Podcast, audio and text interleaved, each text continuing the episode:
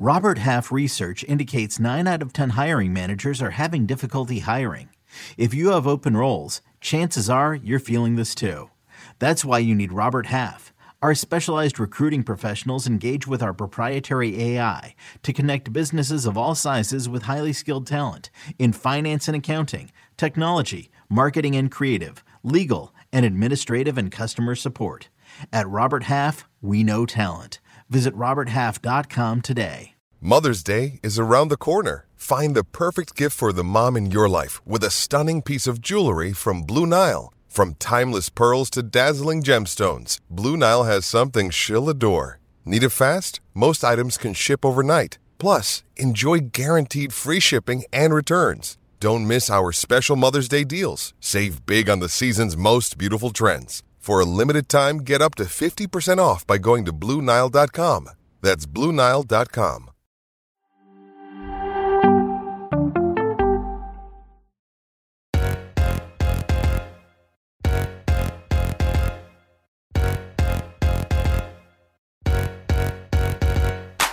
everyone, and welcome into Attacking Third, a CBS Sports soccer podcast. I'm Sandra Herrera, lead NWSL writer for CBS Sports. I'm joined today by a special guest, Claire Watkins, the Just Women Sports superstar, staff writer, and newsletter queen.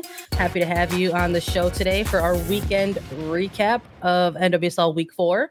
Uh, if everyone wants to say hello to Claire in the chat, make sure you say hello, give a little wave uh, in case you're joining us live this morning. A reminder that you can subscribe to us on YouTube, but we're also a podcast. So follow, like, and download so that you never miss an episode. Claire, good morning. Good morning, Sandra. Thank you so much for having me on. And what a weekend to recap, honestly. It's uh nothing like uh, nothing like having you on as a guest for the first time with attacking third for the JWS A3 collab, but uh, the first set of matches in NWSL that come off of like midweek games, and I was like, this feels right. This feels right.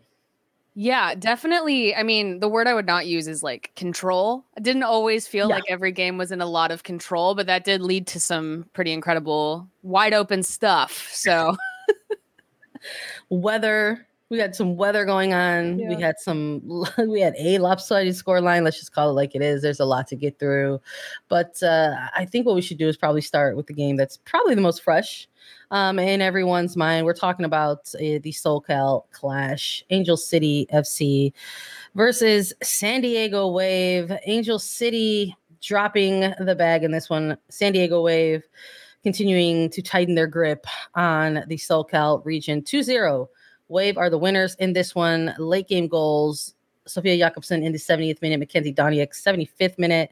Uh, I had San Diego as the winners in this pick. I know you didn't join us for our preview of this, Claire, but um, when we were talking about it a little bit on the preview, Lisa and I, I was just kind of like, you know, there's not a lot of history to go on here with these two teams because they're literally only in their second year of existence. But just kind of felt like even with all the, the Julie Ertz of it all, that San Diego, Casey Stoney, she was going to have her team ready to go uh, on the road in in uh, the BMO Stadium, and I ended up going with the Wave. Uh, but that's not to say that I didn't like uh, that I did not like what I saw from Angel City. I thought uh, you don't ever want to say like this one player is going to solve so many things, and yet Julie Ertz exists. Yeah, I you know Julie Ertz is is really interesting in you know I thought she had a good I mean she played 72 minutes that's the most we've seen her play in in a long time. I thought that she had some great moments. I thought she had some moments where I was like, "Oh, first game back." And but I've never seen a player that influences the players around her quite like Julie Ertz. It's incredible how you slot her into a midfield and it's not just her, it's everything around her kind of changes. So I thought Savannah McCaskill played with a little bit more confidence. I thought you saw the outside backs get forward a little bit more. There are just some things about the Angel City system that I just thought suddenly worked a little bit better with Ertz in there. And I think it'll only continue to improve as she gets her legs back. Um, but no, I don't think you were wrong also as well to pick San Diego, not only because, you know, they've shown themselves to be able to win games, but the way that they're just so tough to beat. Like they weathered the storm and came right back. And that's like a thing that they did that twice this week, right? This was yeah. just kind of a thing that they do now.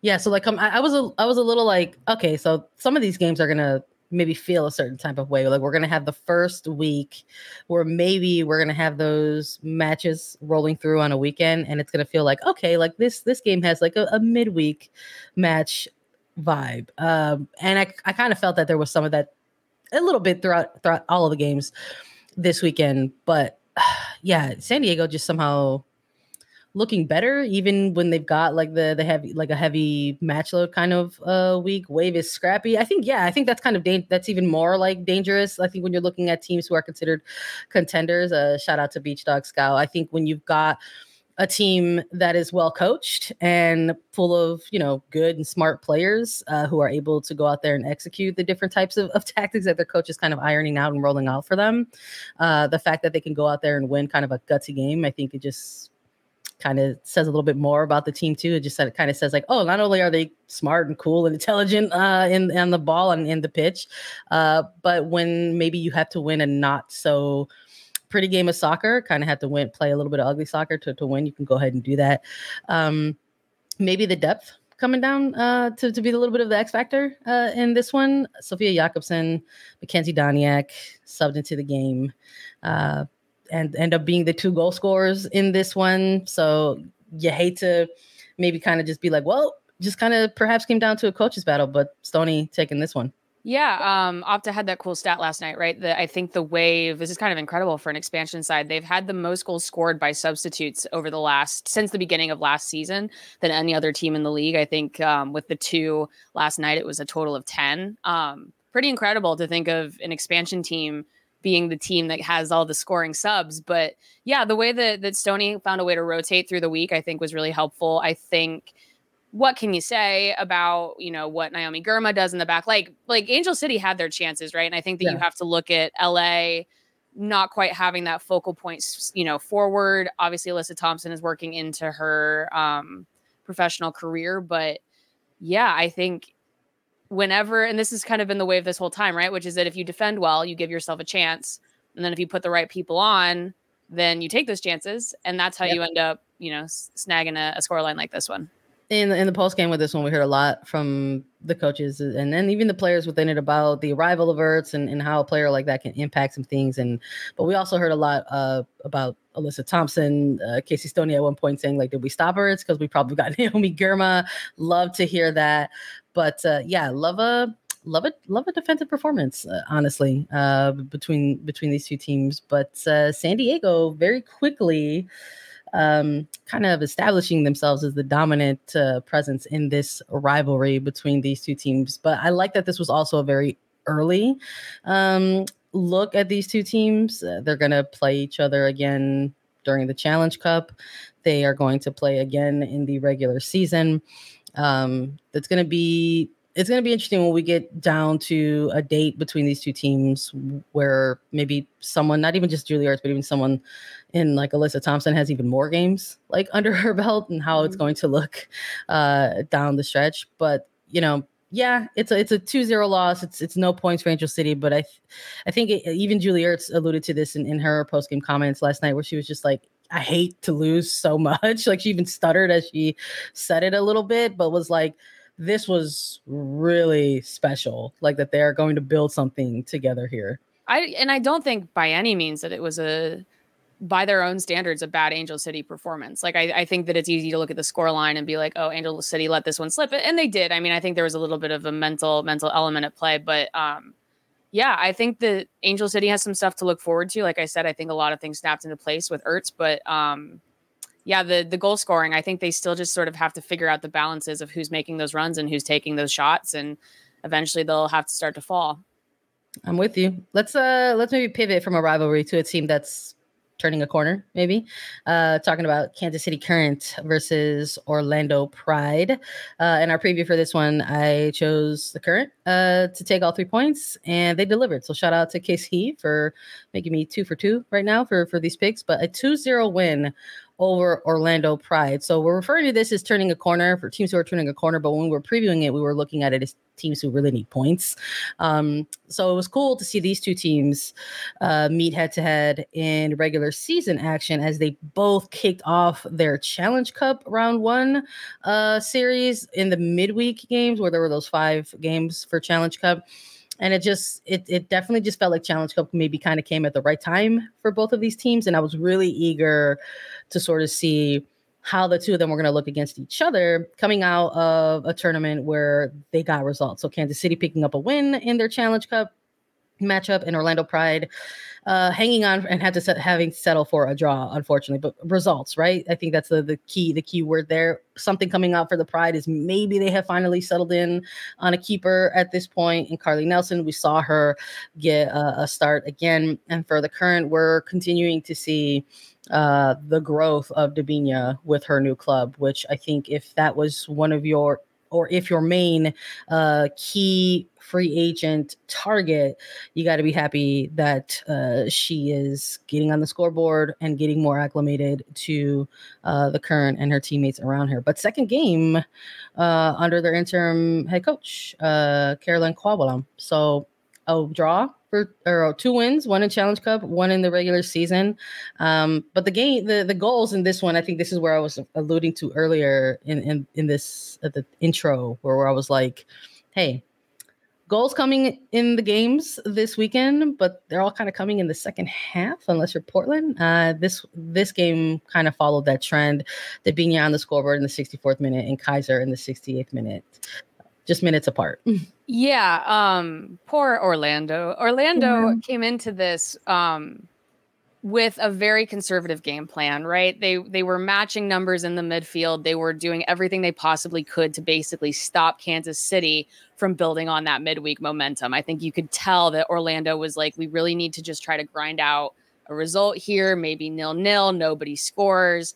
And they did that for the first half, right? They successfully gummed things up in the middle. They made Debinha kind of have to pull too much out of space. They you know, Kansas City had some trouble turning that forward progression into serious chances on goal.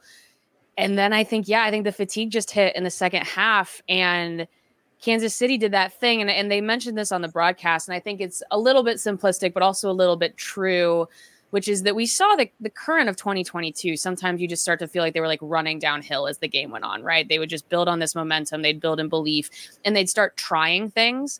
And I think when they moved Hailie Mace forward a little bit more and she got into the attack, and then I, obviously we saw Cece Kizer have a very good midweek game. I think there was a little bit more of just a little bit of confidence in goal there uh, or in front of goal.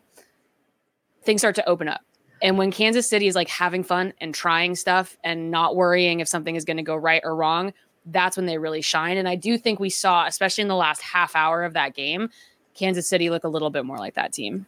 Question for you. I know it's really like early in the season, but like, was this Hailie Mace's best game in the opening five match matches for for Kansas City Current. I I, I felt yeah. like it was like watching her her play. I was like, oh, this is a player that finally looks like comfortable again. Well, one of the issues with the way they were playing over the first yeah. four games is that they were asking her to help a lot on defense. Obviously, we know that they've had some defensive issues, like personnel issues, right? And so they were asking both her and Kate Del Fava to sit back a little bit more. And even at the beginning of this game, it was a little bit closer to a five back. But then again, once they get a little bit more confident, once they push a little bit more, you get Hailie Mace up there, you get Kate Del Fava up there and they felt comfortable with what the three back was doing because I do think this was also probably the best performance from those three in the back. Um, then yeah, then it just opens up. Then the game just really opens up for Hailie Mace, and that's when she's at her best, I think. I want to talk about like uh, Orlando Pride defensively uh, a little bit. I think this is a team that has been conceding a, a, lot of goals in the early phases of the regular season here, but coming out of their Challenge Cup match and then now coming out of this this 2-0 loss against Kansas City, there's a lot of we've been talking a lot about how there's a lot of young faces and, and young pieces for Orlando, and this is going to be probably a little bit of a long-term project for them. But I think when you've got games, two two games like this, and I'm inc- including the the midweek Challenge Cup game with this loss, that there are uh, some things here that you can kind of circle and say these were good. We want to continue to build on this. We want to continue to do this. I really, really appreciated Emily Madril and her candor in the post game when she was asked about specific mistakes that are leading to to full on goals in, in some of these games and just kind of her kind of her perspective of it, where she just say, straight up was like, F it. Like, there's going to be mistakes in a project like this that we're doing, and uh, that they can't really get too stuck on that. And I liked to this performance that she had in Challenge Cup. I thought it was one of those moments where it's like, okay, I'm here. I'm getting. I've gotten adjusted to to this level of play. Got three weeks on Rebel, and now we're starting to see her and Strom as well, kind of be um this kind of budding duo a, a little bit. I, I, there's. I still think there's going to be some rough scorelines uh, for for this team uh, in a year like this, but it if you've got young players in your mix and they are all sort of bought in and locked in and kind of uh, what it sounds like on the same page and when they're using the same kind of wording and phrasing and things like that i think that's an important part of of a rebuild for orlando as they continue to try to take those steps. Um so i'm i'm hopeful for them. I don't know if there's any if there was like any of the newer names or newer faces that you were looking at in orlando where you're just like they're gonna be all right.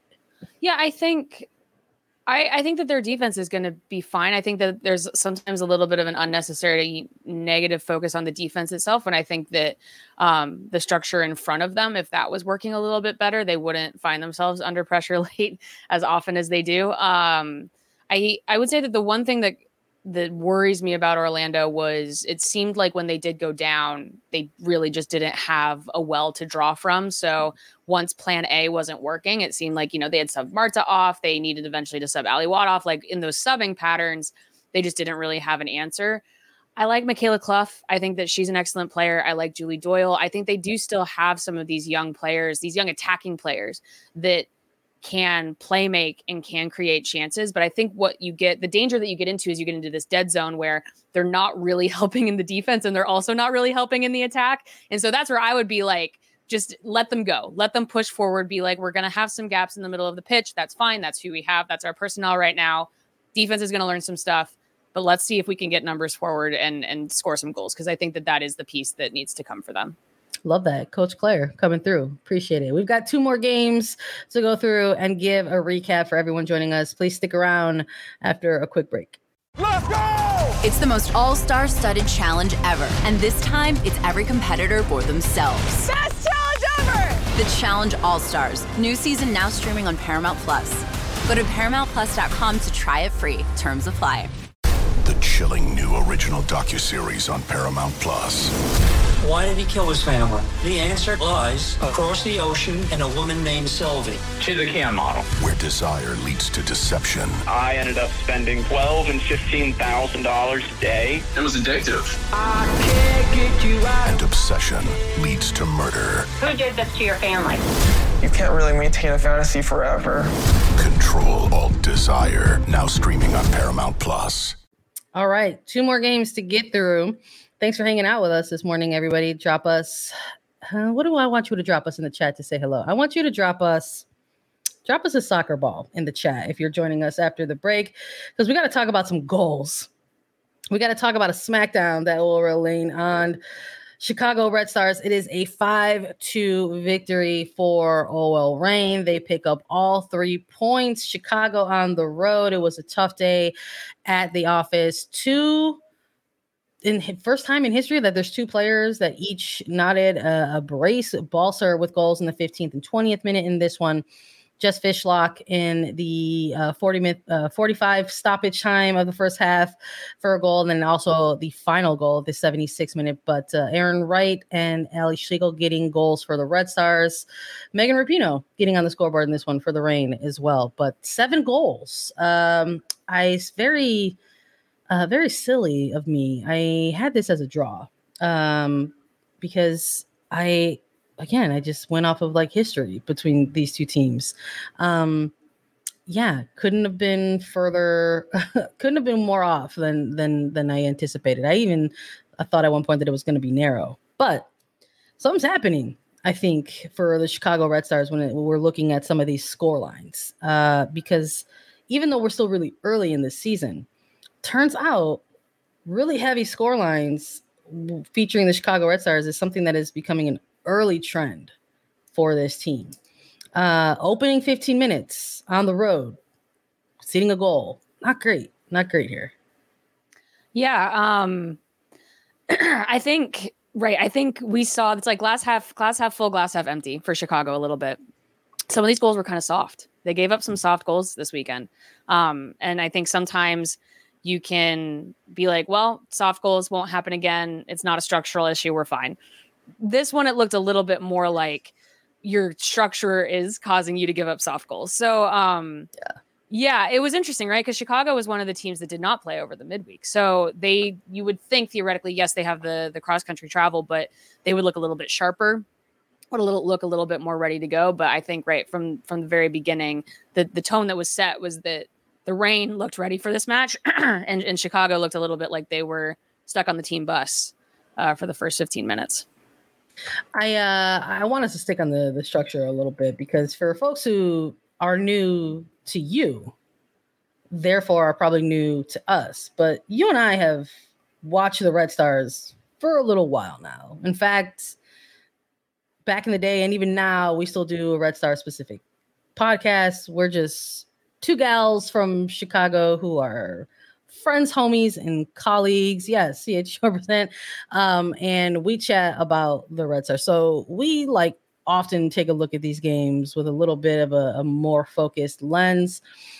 And this was definitely the game, I think, for both you and I, when we were just like, okay, the system isn't exactly working at this point. And uh, I think you've got a second consecutive season here for the Red Stars where we're, we're looking at them in what they are trying to to to have as a fluctuating three back, but it is a, a pretty pretty standard three back, and it's not necessary. It works in like st- stretches of a game, but I don't think we've seen it in four weeks now over four games to where it has actually worked over the course of 90 minutes for this team. And what I think we've noticed out of this game is that it is really making things difficult on the pitch for uh, some of the individual star players that they have. When you think of players, uh, uh, Casey Krueger, or Tierna Davidson or Alyssa Naeher, for that matter, uh, these tough score lines, these are players who are looking ahead possibly to a World Cup. I gotta imagine that maybe at some point you're like, man, this is not a game I want to remember. As Sad Dingus points out, you hope Naeher just forget about gets about the game. Yeah, I mean, not just Naeher. I, I, I hope, uh, you know, I hope a lot of players maybe forget about that game. And yeah. I think if you're if you're OL Reign, maybe you don't forget about that game. Maybe you're like, hey, we're awesome. This is what we can do for everyone who says that we can't score goals. We can. Look at this score line. Yeah, I mean, I think the Reign did a, some really nice things. Um, I thought she didn't make it on the scoreline, but I thought Jordyn Huitema had a very active match.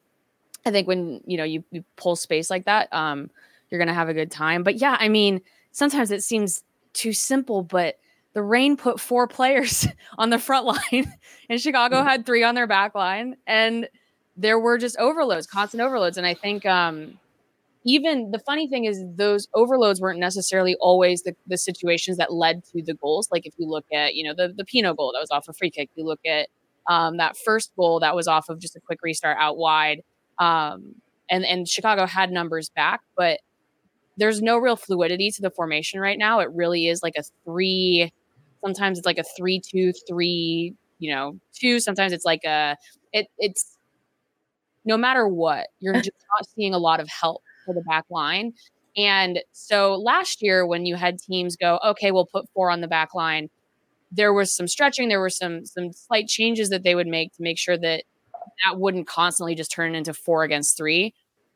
This weekend, though, we really just saw four against three a lot. I think when we saw Houston in the second game of the season, it was four against three a lot. Um, and yeah, I think you're starting to see some of the mental strain because you're seeing some uncharacteristic mistakes from some very good, very good players a game like this for a player uh, like Megan Rapinoe working her way back into form. Thumbs up, sideways thumbs. Jury's still out. She's still working. She's still working her way back, obviously. Um, but we're looking at these players who are kind of making that push for a World Cup. But coming into this game in a late in a late second half, and then doing what she does on a set piece, does that just make her case even stronger, in your opinion? Biggest thing is just minutes, right? I mean, it's been a very slow minutes build. I was just looking at this last night. Um, it was like 12 minutes, 18 minutes. I think I think this weekend she got maybe 30, 32 minutes. And so they're not they're not pushing quickly. They're not um, adding in like increments of 15. They're really adding just very, very slow minutes build. Um, but the flip side of that, and we've seen this in the past, and this is kind of the same thing that she did before the 2021 Olympics, was because they are being really conservative with her minutes, she is effective in them. And so they're not putting her in situations where she's going to have to run a lot or she's going to have to to stretch the the fitness element. So I think it's difficult to say. Um, though the US seems committed to using her in a very similar way. But yeah, I mean, I think I think her dead ball delivery, like her her corner kicks have been excellent. I thought that her free kick delivery, obviously that forced forced that goal. Um, yeah, so my whole thing with Megan Rapinoe is we know what she can do, and a lot of that stuff she can do well, but we know now she can do it well for 32 minutes. Great. Yeah. Well, you know, I yeah. need to keep building that up because I think if you've uh, taking a 30 minute player is always going to be a risk, but I think that it's a risk where we know the parameters of it. I think. Yeah, I think we're talking about like a couple of players. We, we talked about Ertz early on, and we didn't even mention that maybe we saw her go from a national team performance from like 30 minutes to a full 45 and she went about 75 just the night before and then uh, we're looking at megan rapinoe kind of with a slower build up to, to some of those minutes. I like that. You're like right now we say 32 minute player. That's it's it's funny to look at. It's, it, it yeah. is just like 10 18 yeah we're 20. getting there. Just we're getting there. We're yeah. all in this together. Yeah. You know who else really was in it together really through the storm quite literally was new jersey new york gotham fc and North Carolina Courage. Rain delays, weather delays in this one, but uh, that didn't stop Lynn Williams. The lone goal, game winning goal coming from Williams in the 80th minute, a 1 0 scoreline in this one. Gotham picking up all three points. What a long game. I did, in fact, at one point, at one point, when I, because I believe Portland and Racing Louisville it's a it's a bad man shirt. Come on. Lucy saying Sandra rocking the Gotham shirt. Um, whatever makes you all happy, of course. Um, I think at one point when all the games were kicking off on this day, Portland and Louisville were actually the last game to kick off. But even when that game was done, I did go back and try to check the stream just to make sure that in fact Gotham and North Carolina were actually over because this game took forever to actually get going. Uh, tough tough to ask uh, a team to stay loose, stay ready in such a lengthy weather delay. When the lightning strikes, the game gets delayed, and that's what we ran into in this one. But I think with with the delays, even I was like, well, Gotham's going to take this late in the game, right? Because that's what they do.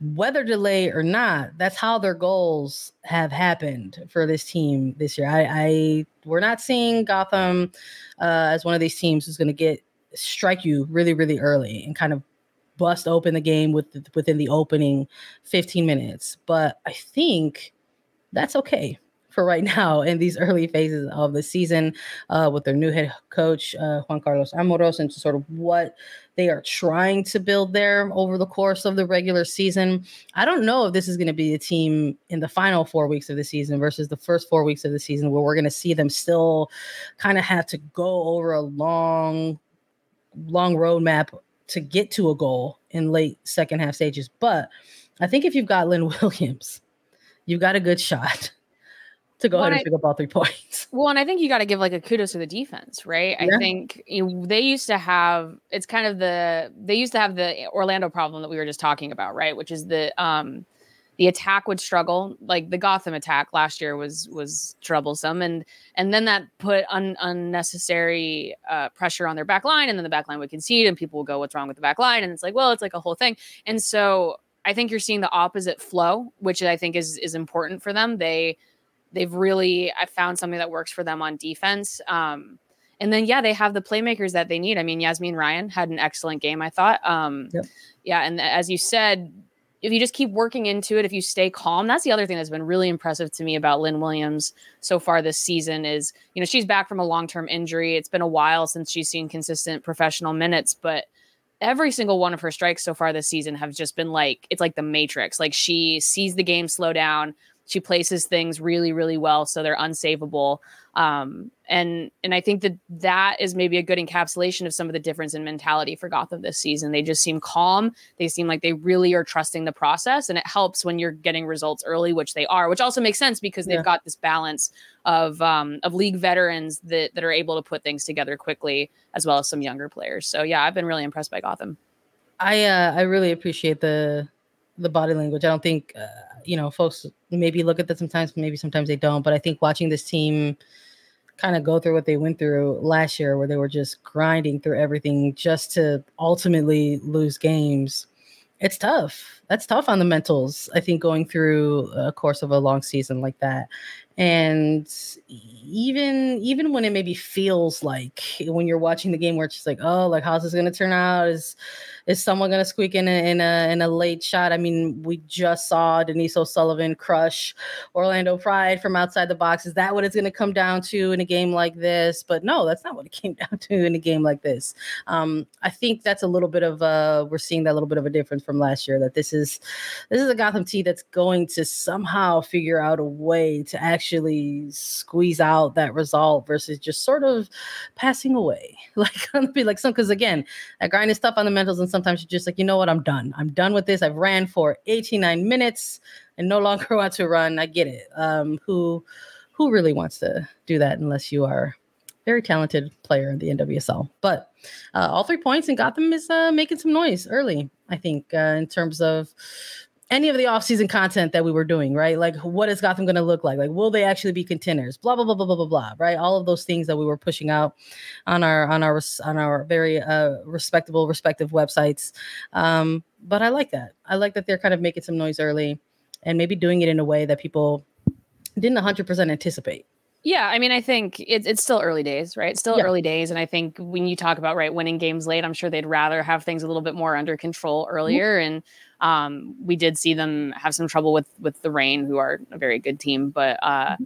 but when you're coming off of the season that they had last year, I think that what happens later is influenced by what happens right now, and so the more you can get that buy-in, brand new coach, a little bit of a new squad setup. Um, yeah, I think that these these games are important, whether or not you know uh, Gotham ends in the top four. But I do think they are absolutely playoff contenders with this group. Right on, like it, like it. Let's let's uh let's pause there for a second. We've still got some games to recap. We'll be right back after a quick break. The baseball season is in full swing, which means you need to listen to Fantasy Baseball Today, part of the CBS Sports Podcast Network. Join Scott White, Chris Towers, and me, Frank Stampfl, every weekday as we recap every player from every game. We'll talk waiver wire ads, drops, players to trade for, prospects who could make an impact, and everything in between. Make sure to download and follow on Apple Podcasts, Spotify, the Audacy app, and everywhere else podcasts are found. We're back. And believe it or not, after four weeks, there are still a few teams in NWSL who are unbeaten. So let's talk about two of them right now. We're going to talk about Washington Spirit versus Houston Dash. the only goal to have no goals in this weekend uh, with 0 0 scoreline, but splitting the points. And these two teams can still say that they're unbeaten in this one. Not gonna lie, uh, went with the spirit. I thought that the return of Trinity Rodman was gonna maybe lead to some uh, some breakthrough goals in this one, and and it wasn't for lack of effort by no means. Uh, I thought this was a pretty fun one of those one of those more fun uh, zero zero score lines that you take a look at sometimes, but not today. Houston and, and Houston and Spirit said, you know what, we're gonna do each other solid. We are both going to remain unbeaten, no goals in this one. But I loved uh, I loved the return of, of Rodman. I think um, it is it's it's very early in the season, but part of it being very early in the season means you get to maybe have some fun a little bit with some of your um, analysis and stuff like that. And for me, I just um, I'm just so impressed with with Rodman at the start of the season. She's got early MVP stuff for me. Yeah, um, yeah. I thought in this game, then this is the Trinity Rodman experience. A lot of times is yeah. the the ball will be somewhere, anywhere. The, doesn't matter.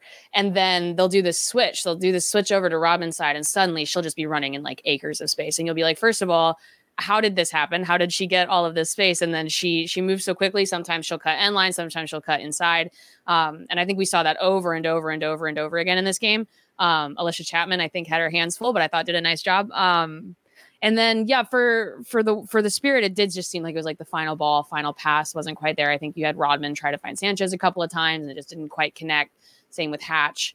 Um, but I really like both of these teams though. They just really seem um, very sturdy in their setup, and it's pretty remarkable to see that from Washington. Just so, uh, or not that far removed from from where they were last season, and the dash has been a little bit of a longer project. But um, yeah, this I think we talk a lot about the front lines of these two teams, right? You've got Ordonez, Sanchez, Salmon for for Houston, and you've got Rodman, Hatch, and and Sanchez for um, for Washington. And yet this was a little bit of a of a defensive battle and, and defense defense won out. So i think that promising signs i think for the long-term future of both teams. But yeah this one was was a bit of a grind a little bit of a grind you got to have your goody grinders right we saw some again we, there were some matches that we saw look and feel a certain kind of way uh because of the challenge cup games that kicked off and maybe this was the one uh, perhaps that felt most like the the whole concept of like, oh, two of these teams just played a game on Wednesday kind of energy. Um, and I think some other games you can maybe kind of point to certain lulls of a game and say these as well, but probably this one more than any of them. But uh, yeah, shout out to everyone and their comments in the chat on, on this particular game. Thought Ashley Sanchez uh, had another good game. Thinks she again adjacent to Rodman, showing a lot of great things once more for for the Spirit. But um, Sullivan uh, getting that start, I think, in the Challenge Cup game, uh, and then getting some time uh, in this one kind of showed um, show that there were some some open looks in the midfield, or maybe some you know some falling sometimes. It it happens i think in, in a game like this. But um on the houston dash side of things uh, i thought it was another good game for uh, their attacking trio. Um, yeah, I, again, I just think Sam Laity and and what that team is trying to work towards um, is very exciting, and I think it's only going to get better as the as the season continues uh, to to to get longer and sort of hit those hit those windows of time in the schedule where we're going to start to see players really try to make statements. Where I think we're going to start to see that now, like where Challenge Cup is in full swing. Um, there's a couple months out from World Cup rosters that are going to be naming it. It's not just for the United States; it's for players all over the world, and there's a lot of those players who play in NWSL. And I just sort of feel like a team like the Dash, in the way in which they're set up, they have a very unique opportunity in front of them um, because they've got a couple of attackers who will not be going to a World Cup. You've got someone in Ebony Salmon who's going to try to make a case uh, and probably be motivated by that. Uh, and I think there were some concerns, like there were some concerns. I was one of those people. I'll put myself on blast that maybe had concerns, like how is this actually going to look? Like how is the arrival of Diana Ordonez uh, what that's what that's going to mean for somebody like a salmon. And but we're starting to see some things here. Yeah, I mean, I still think I think for better or for worse, I think it's the right system, but I do think that Ebony Salmon is displaced a little bit by the way that where she is, and and that's it's it's working right and mm-hmm. they're they're generating chances i think you need ordonez in the center they they did a little bit more of a, a fluid attack uh, this week tried to get salmon in a little bit further central but she's had an adjustment period i think yeah. to being further wide um, but i think that she is she's still contributing a lot. She's doing a lot of off the ball movement. She's pull, again pulling space. She's uh, progressing the ball well. But yeah, I just for whatever reason, the shooting has just sort of failed her. Um, from from her positioning, and I just think that's from being in a new position. Um, they also pulled Maria Sanchez back a little bit right at yeah. the beginning in this game. They had her sit behind the front line, do a little bit more playmaking, um, and they put uh, they put Peterson in on the left. And so I think that that's an interesting look as well. I know they did a bit of that with Michelle Prince last year. Um, so yeah, I think the coolest thing with Houston is they've got options, right? And um, the biggest thing is just playing into those strengths. I think sometimes Houston wants to go very fast, and and sometimes that's helpful, and sometimes it's not. And I think we saw both sides of that in this game. Um, but yeah, I think they have to be really excited about what they're building down there. Let's talk. Uh, let's talk about a win. Let's close out with a win here, and another team that's unbeaten Portland Thorns picking up all three points against Racing Louisville, the other team that entered into week four as an undefeated team. But Louisville suffers their first loss after picking up three draws to start the regular season. Thorns, man, they are something else. Getting yeah. on the scoreboard early, early in this one. Two minutes. It takes Sophia Smith all but two minutes to find and link up with her teammates, Christine Sinclair putting the finish on that one in two minutes. Weaver extending the score line and stoppage time of the first half. That was all they needed. They got they they said, okay, we're done. We're checking out, clocking out for the day. We did what we were supposed to do in the first half, and we will take those three points. Thank you. Have a nice day. I think the thing that people should, that opponents should be a little bit like, ooh, about is it felt like Portland really came in still kind of pissed about Wednesday. it's like you could just kind of tell they were like hated that oh, didn't like man. that at all. How does how does how did the reigning champions find motivation? Well turns out it's yeah. not hard. They yeah. hated they not having a win. Yeah they don't like they don't like losing. So um yeah i think that they're playing with a little bit of an edge. I think that they're they it's the fact that the, the squad has was so consistent from last year to this year i think is a huge part of it. They know each other. They know each other really well. Christine sinclair takes the you know she takes some time off last weekend. She plays midweek and then she's able to score early. Thought Morgan Weaver had another very good game. Obviously, Sophia Smith is just playing on, a, on, on another level. You know, she's she's like player of the month for me. Um, easy. Uh, and and then yeah, they almost had three, and then got got got a goal pulled back. But and the funny thing too is I thought Louisville looked mostly fine. I I didn't think that Louisville got like run out of the game. I think that Portland is just a, a cut above right now. So I was gonna say this. This let's talk about the the Louisville side of things for for a second. I in my preview, I for the pick, I, I went with Portland, but it was one of these things where it's like we're talking about at this point who are the undefeated teams. And Louisville was one of these teams where it's like they've got a lot of exciting players on their team right now. They're having fun, it looks like, when they're playing soccer, a lot of these matches, which are two really good components for, I think, a neutral person if they're watching watching the game. Uh, but they had some trouble kind of finding the win, securing three points in some capacity. And I just was just like, I just kind of feel like going up against Portland, they're still going to struggle to do that, and they're actually going to get their first loss. And that's that ended up being what happened. But, but Racing Louisville, these first four weeks in the season, are we gonna see them take this first four week, even Challenge Cup week performance, and eventually turn this into a win? Somewhere in the near future, whether it's week five or week six, even like within this within this opening quarter of the season. I do think so. Yeah, I mean, I think that their their schedule's been a little bit challenging to to start the year. Um, I think the, the thing for me with Louisville is they have really, really talented players on like every line. I think we also saw, you know, Katie Lund have another very good game. You know, they've, they've got the goalkeeper, they've got the center backs, they've got they've got excellent midfielders, they've got players who can store score up top. It, it still just is a little bit, I think, putting it all together um, for a full 90 minute performance. Uh, and I think they should want that. I think this is a group that should want more than than draws, should want more than competing. I think that they can take that next step and start sort of imposing their style of play on the game. I think maybe that's maybe my final piece of it is sometimes Louisville still just seems kind of reactionary and they work very hard and they move the ball well when they're on the counter, but it always feels a little bit like racing is still reacting to what's happening in front of them and sort of deferring to the other team in terms of what kind of game it's going to be it's that next step. Okay, here's how we want to play. Here's how we're going to move the ball, and here's how we're going to score. And I think that that I, I do think they'll put that together though. I, I like this group. I really do like this roster.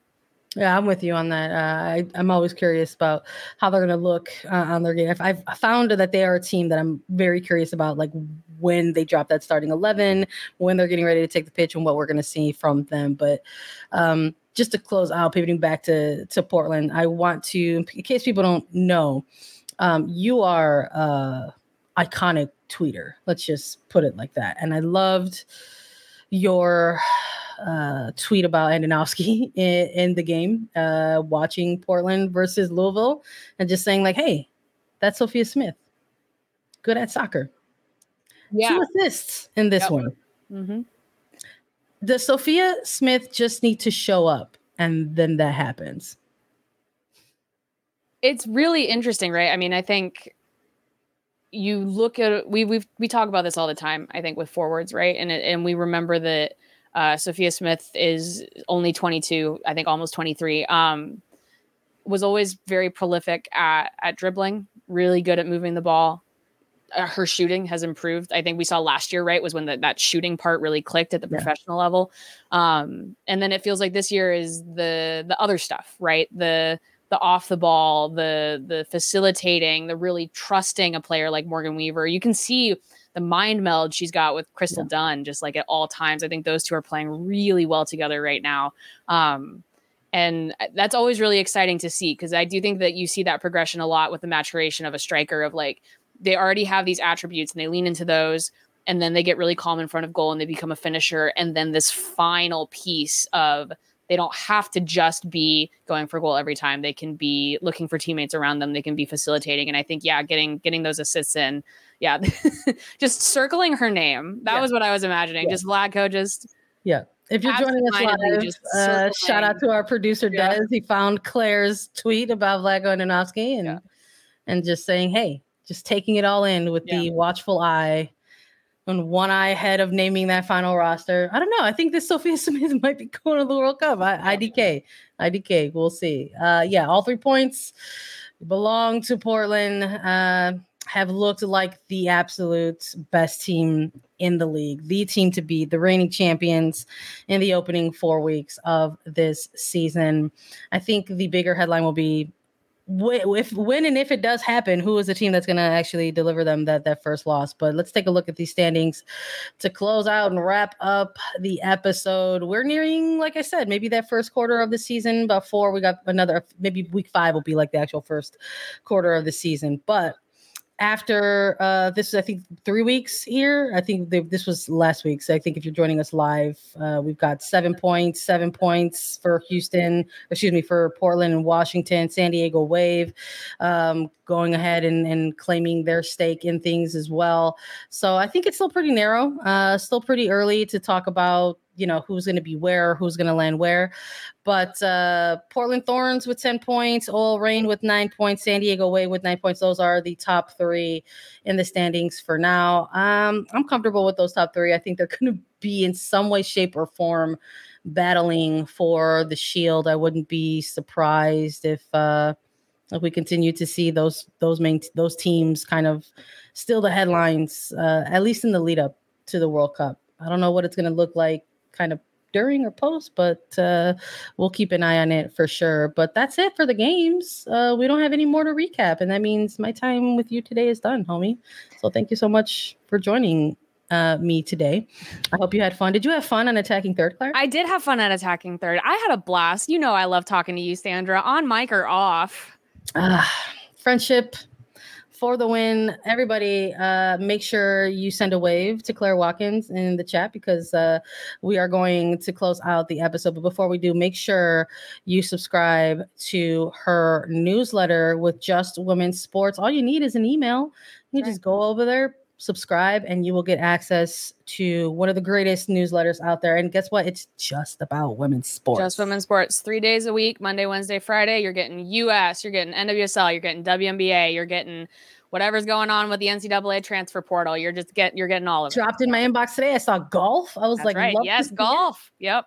Love to see it and yep. love to see you as always, buddy. Thank you for joining me today. Thanks everyone in the chat and uh, our listeners for listening to Attacking Third. Download, follow, listen to us anywhere you get your podcast. You can watch us too. Subscribe to us on YouTube to get alerts for whenever we go live at youtube.com slash attacking third. And we'll be back with more NWSL coverage this week. So make sure you stay tuned for Sandra Herrera and Claire Watkins. This was Attacking Third.